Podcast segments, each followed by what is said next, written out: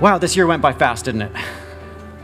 Anybody else? I mean, I've always heard the saying, especially having kids now, that the days are long, but the years are short, right? And I really do believe that. Like when you start, you know, having kids, like I have a 3-year-old and an 11-month-old. So parents with your kids, don't worry about it if they make noise. I wrote this whole message with my 3-year-old and my 11-month-old running around being noisy kids. So be gracious to me if there's some stuff in there that they snuck in. I'm not sure. But it's going to be fun.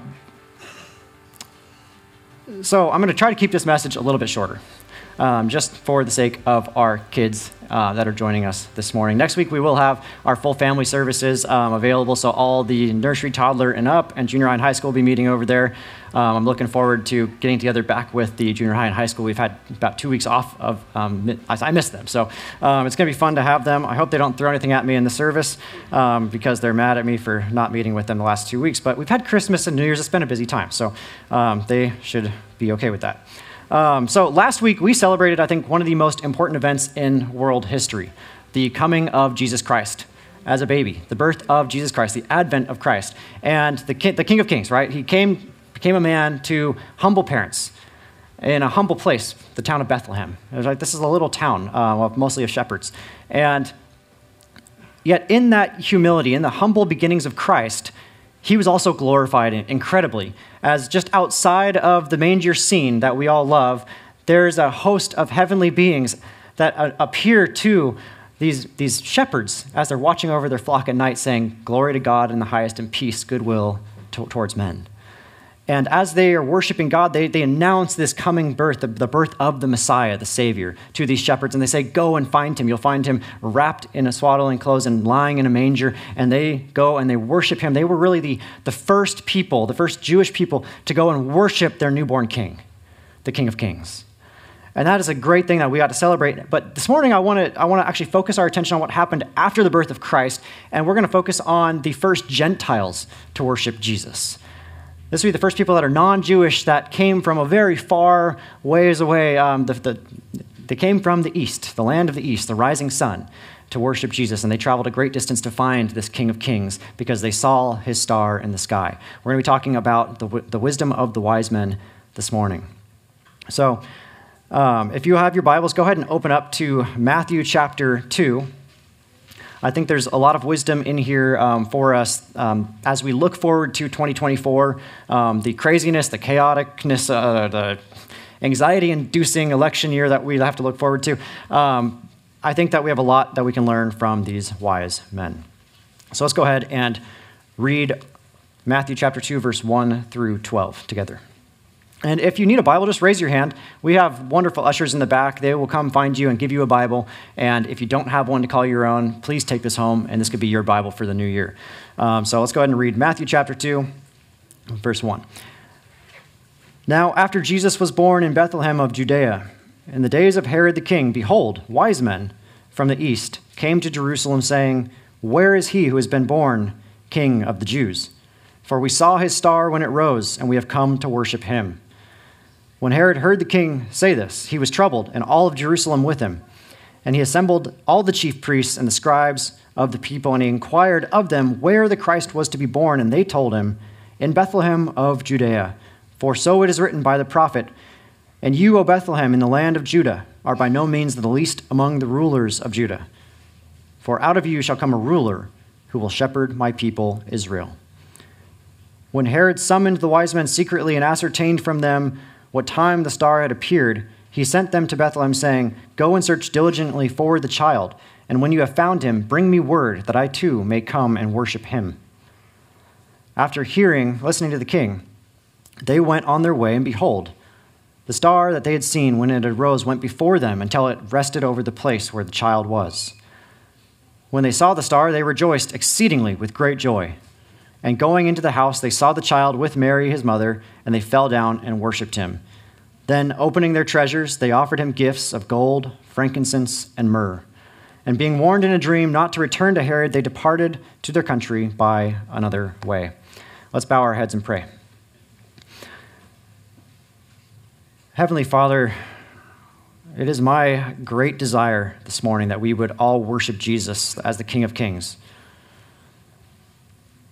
Lord, that we would all come to bow down at this, the birth of this king, Lord, that we would bow our hearts before him. And like the wise men, Lord, this morning, that we would seek Jesus, that we'd find Jesus, and that we would worship him. And indeed, some of us, Lord, I know in this room have worshiped Jesus for many years, and I spoke to them even in first service. Lord, I pray for those of us that have worshiped you for many years that you would grant us, even us, a renewed reverence and a deeper love for Jesus this next year. God, I also know that your Spirit works in mysterious ways to draw men and women to yourself. Lord, you used a star for the Magi, you used a great catch of fish for the disciples.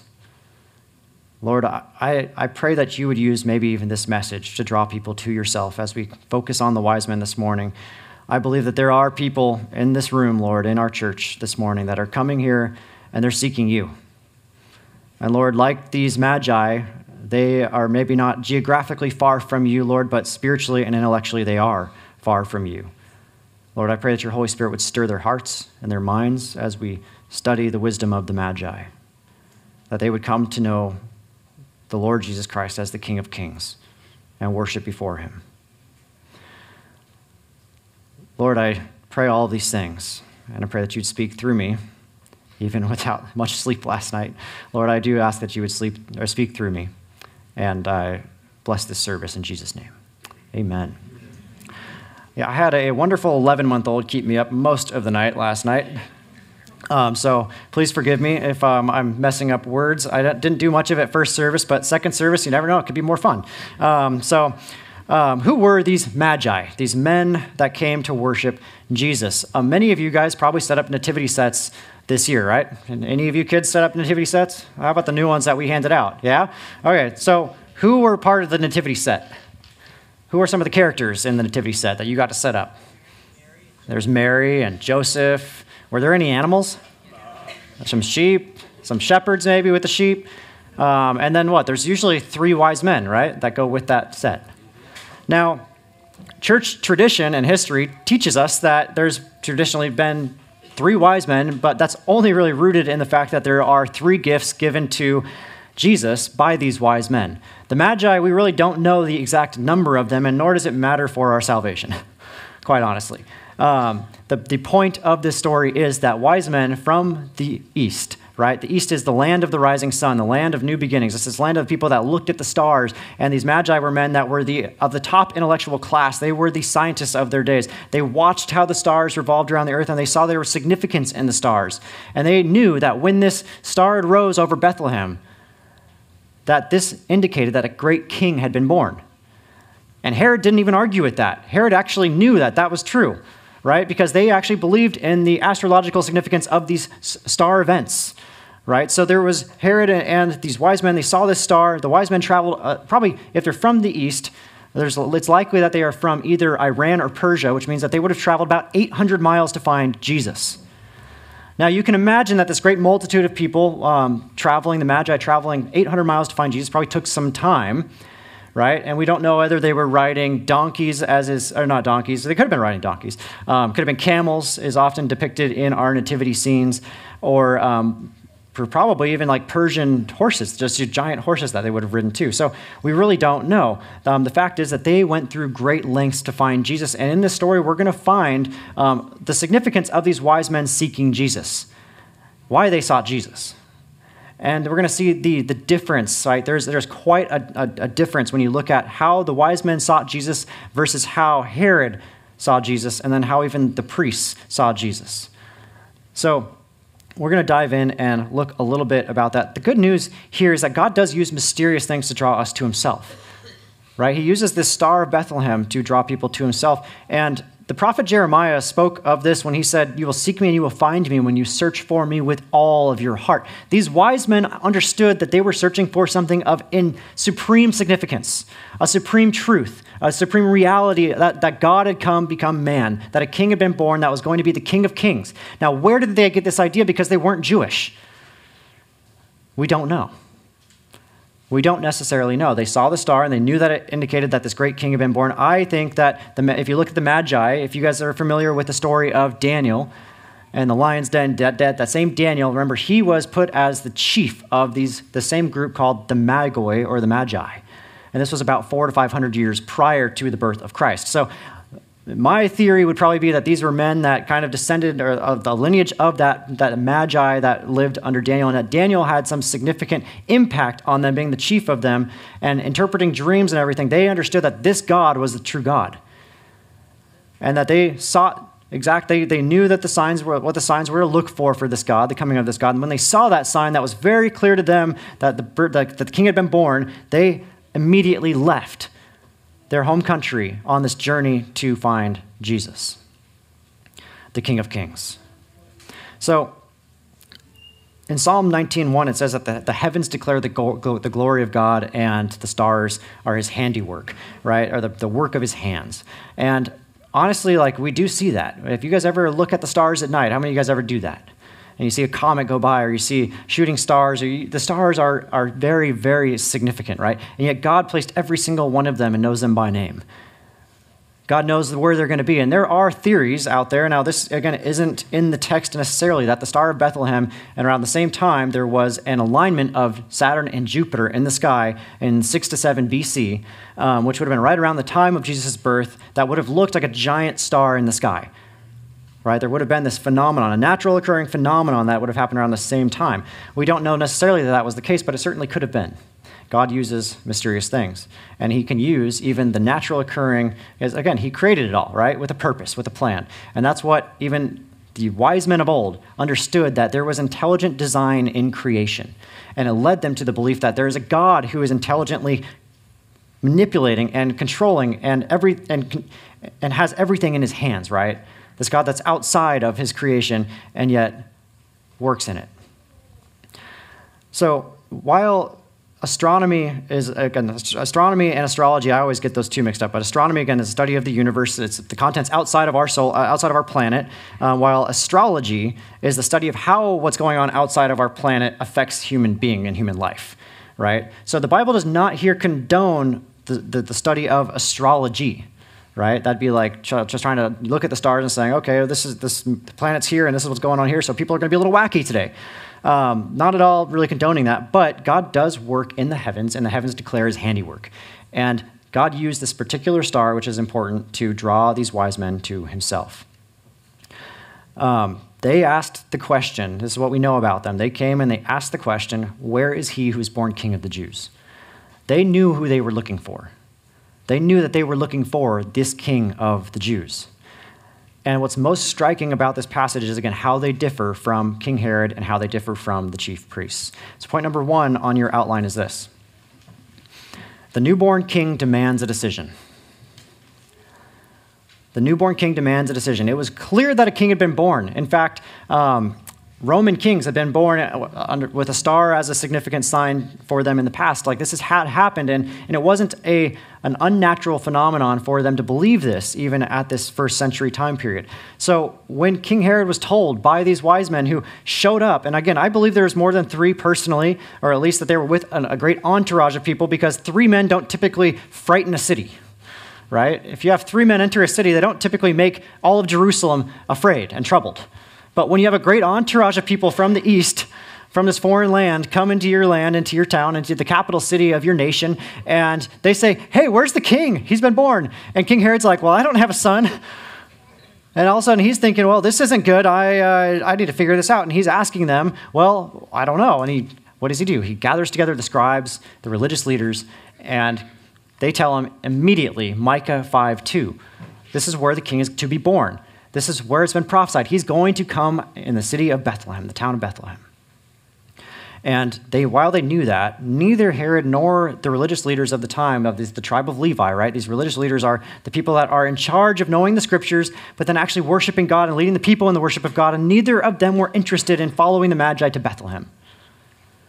You see, the birth of the newborn king demands that we make a decision. We either accept him as king, right? Because when you're confronted with the reality of Christ in your life, you can either accept him as king of your life and then worship him as king of your life, or you can reject him like Herod and like the chief priests and pretend that he doesn't exist and try to get rid of him. But that doesn't work, because Jesus doesn't go away. Like, you cannot disregard that for 2,000 years that Jesus was a historical figure, as Miles talked about last week, that he actually walked this earth.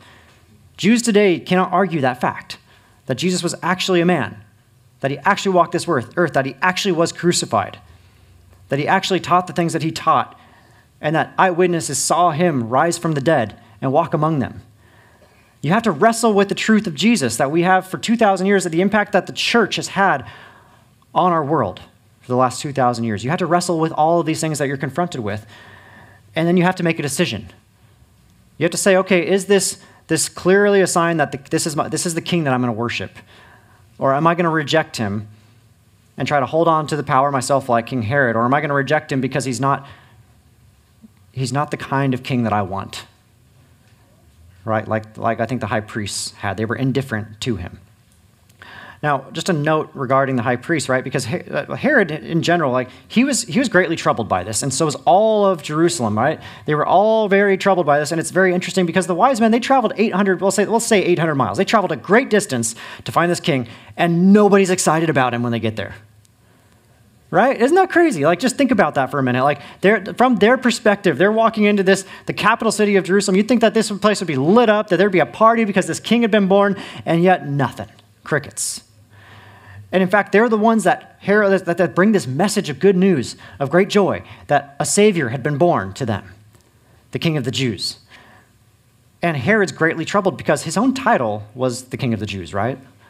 His own title was King of the Jews. In fact, he was so threatened by this that immediately he starts plotting how he's going to kill Jesus.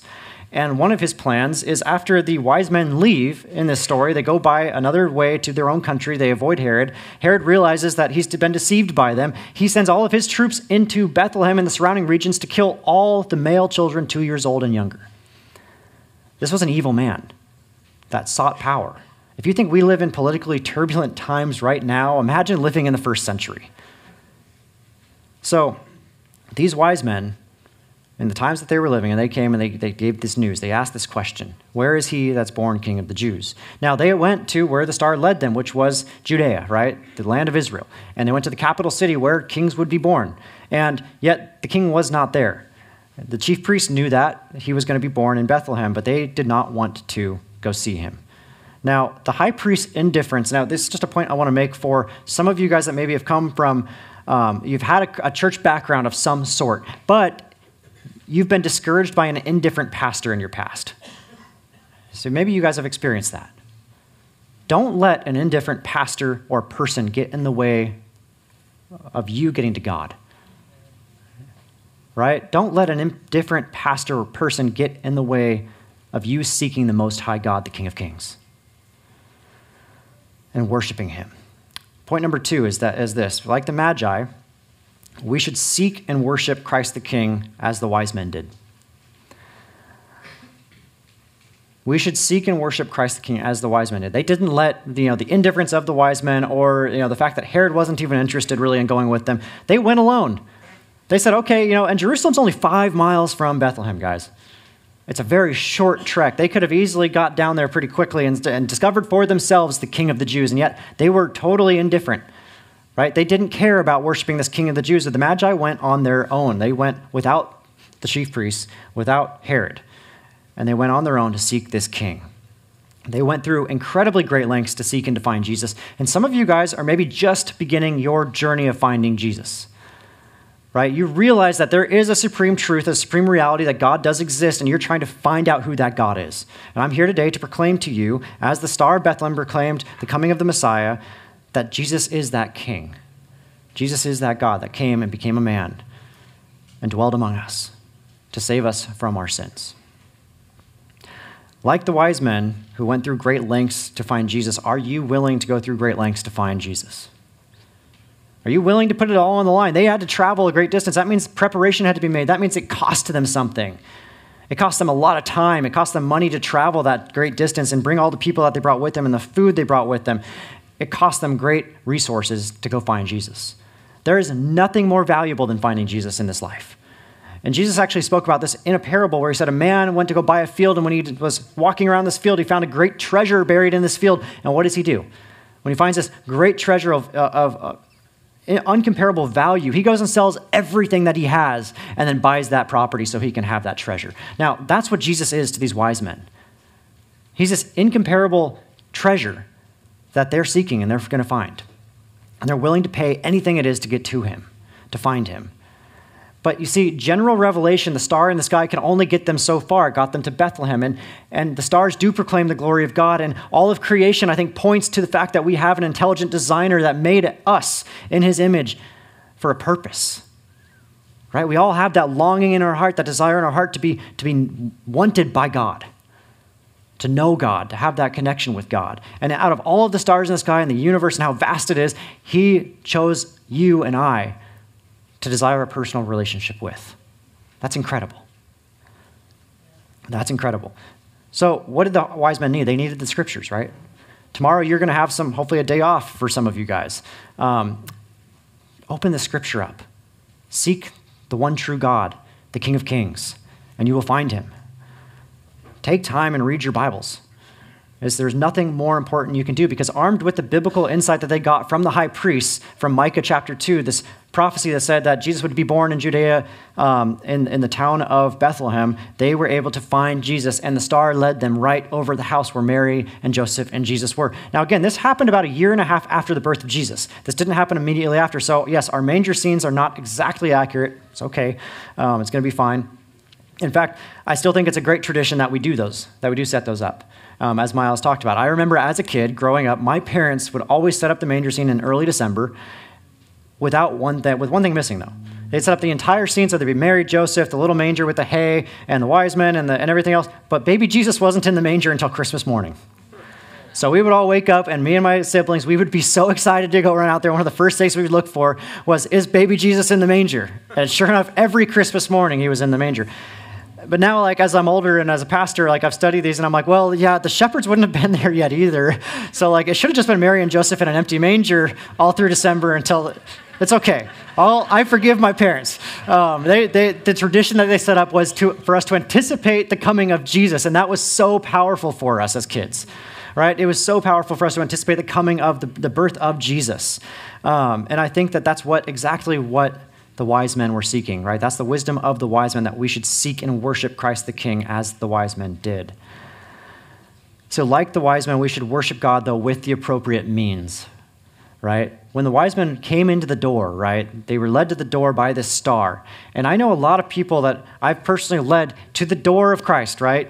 And they've looked at the door, but they're like, I can't go in right now. There's still something holding me back. And maybe you've been looking at that door, but you haven't entered in. The wise men entered in because they were wise.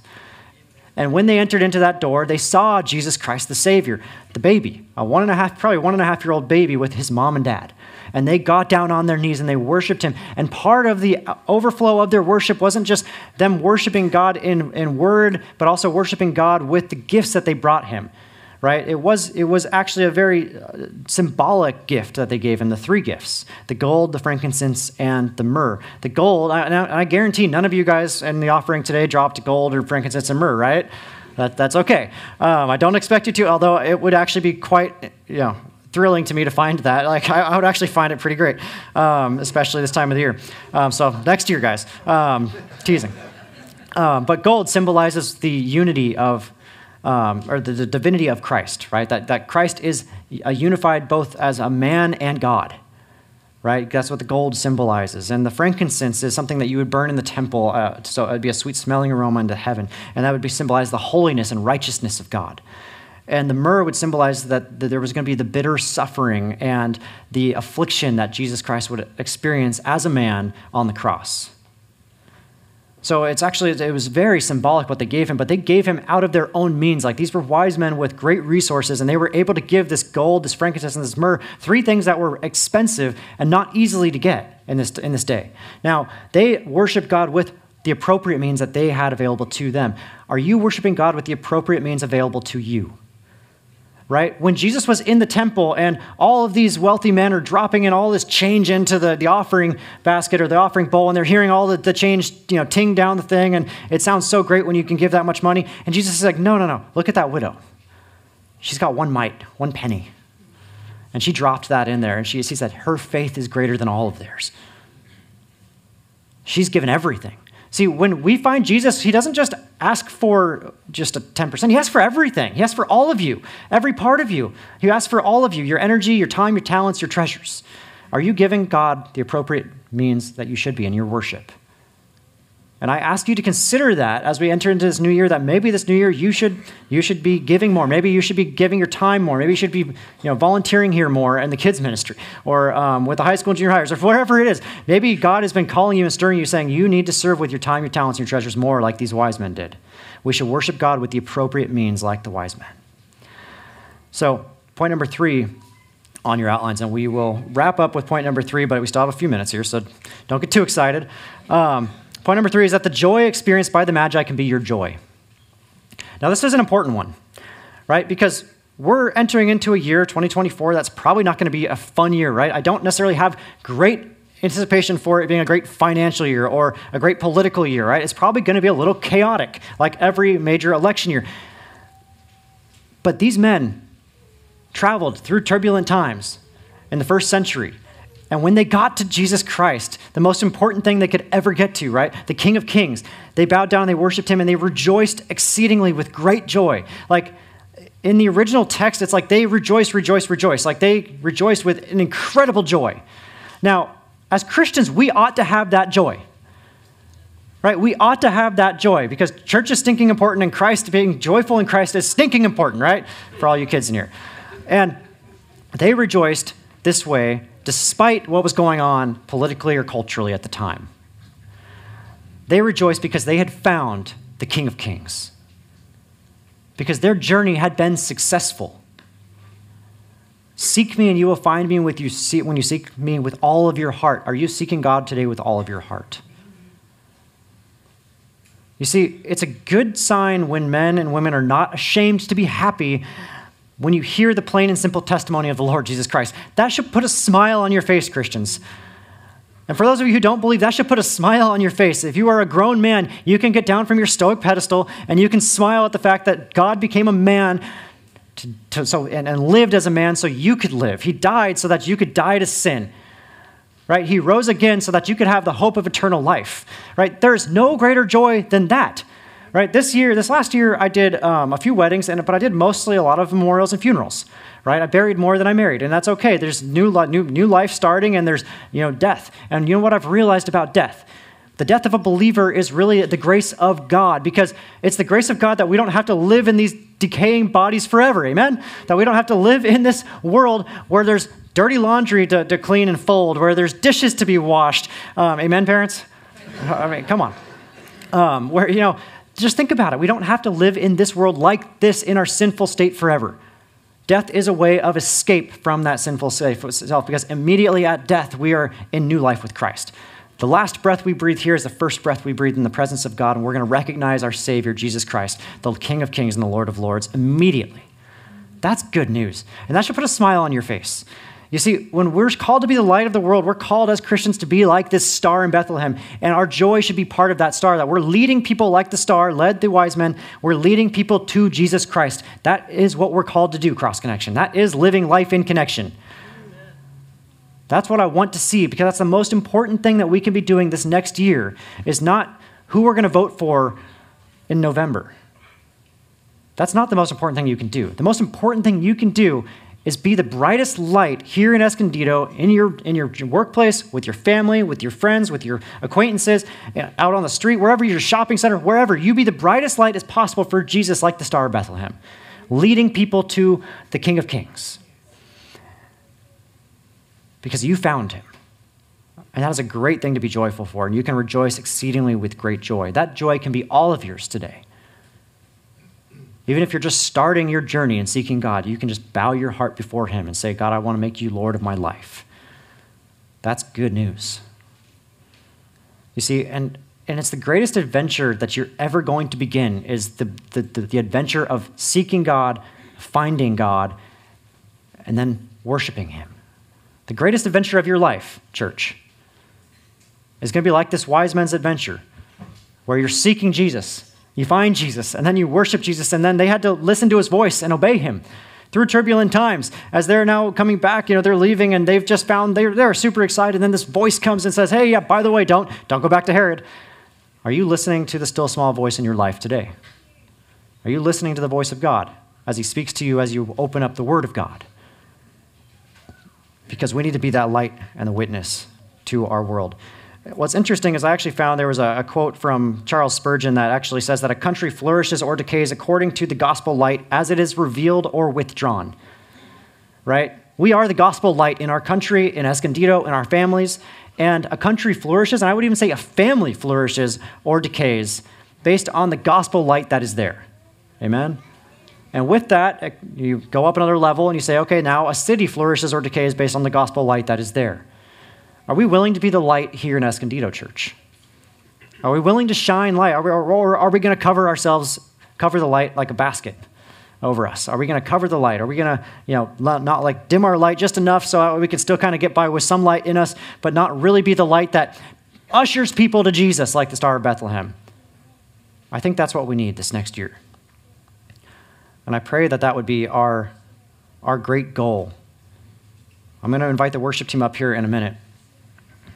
Because as we enter into this new year, and the worship team, you guys can come up. We're going to be closing. So, again, the greatest thing that we can do in our worship of the King of Kings is be a light, like the Star of Bethlehem. The greatest thing that we can do is see other people start this journey, like the wise men, to seek God, to seek the King of Kings, the Lord of Lords, to find him, and then to worship him. We're about to enter into a new year, and again, I think it could be an interesting year. We don't know what it's going to hold. I'm not a financial guy. I'm not a political guy. I simply look to Jesus Christ, the author and founder of my salvation. He is the one that holds the world in his hands. He does not play as a character in this worldly Game of Thrones that we watch play out before us, but as God, he's outside of all of that, like a chessboard placed before him, and he allows kings and rulers and presidents and governors to rise up when he appoints them and to fall when he appoints their fall. God is the one that does all of that. And it's in his providence that certain leaders are in their places. And we need to look to him, the author and perfecter of our faith, the King of Kings, the Lord of Lords. The Magi understood this king was the King of Kings, that the kings and even the gods, little g gods, that they worshipped of their day were underneath the one true God. But there was one true God that plays like, he moves the pieces on the chessboard. That's what we need to remember this next year. And we need to worship him. Amen? And with that, let's worship.